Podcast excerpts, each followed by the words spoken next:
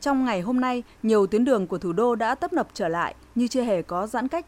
Tại đường Giải phóng, phố Huế, Lê Duẩn, Trường Trinh, Nguyễn Trãi, Kim Mã, Tôn Đức Thắng, vân vân.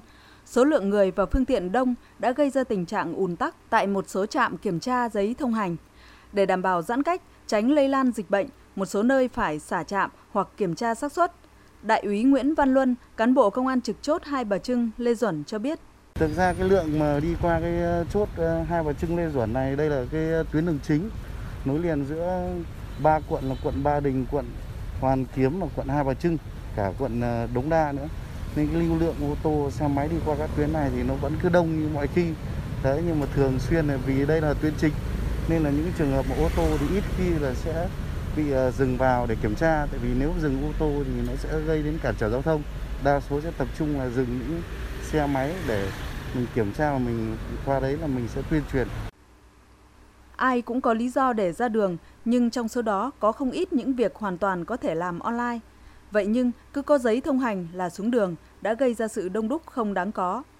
Thực tế này phần nào cho thấy tâm lý chủ quan của người dân thủ đô trong phòng chống dịch bệnh gây khó khăn cho quyết tâm đẩy lùi dịch bệnh và khó khăn để đạt lộ trình chính phủ đề ra là kiểm soát dịch bệnh trước ngày 25 tháng 8. Để trả lời câu hỏi có thực sự cần thiết xuống đường hay không, có lẽ phải bằng trách nhiệm cộng đồng của mỗi người. Trong khi ai cũng mong sớm kiểm soát được dịch bệnh để cuộc sống trở lại bình thường, nhưng không phải ai cũng tuân thủ các biện pháp phòng chống dịch. Trong nhà vào em vừa đi ra ngoài đổ rác thôi mà em vào em lấy khẩu trang em đeo. Toàn người quanh đây mà toàn người khỏe mạnh, ngồi uống nước tí rồi về nhà ngay đây.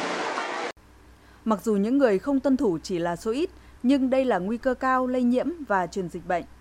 Ông Lý Văn Tân ở phường Thanh Trì và bà Bùi Thị Thư, phố Thanh Đàm, quận Hoàng Mai lo ngại. Một số người dân còn thiếu ý thức, lực lượng chức năng cần xử lý nghiêm.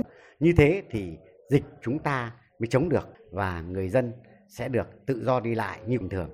Cái nguy cơ lây nhiễm là vẫn còn cần phải ờ, nghiêm túc thực hiện ờ, ờ, giữ gìn 5K và ừ, những vùng xanh phải được nhân rộng nhiều hơn nữa để ừ, làm giảm cái vùng đỏ.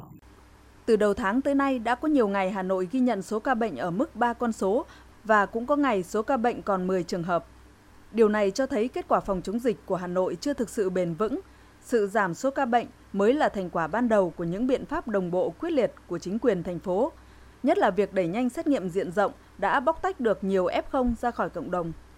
Tuy nhiên, việc giữ được xu hướng giảm vẫn còn nhiều khó khăn khi ý thức phòng chống dịch của người dân còn chưa cao trong bối cảnh xuất hiện nhiều ca bệnh trong cộng đồng, thậm chí đã mất dấu F0.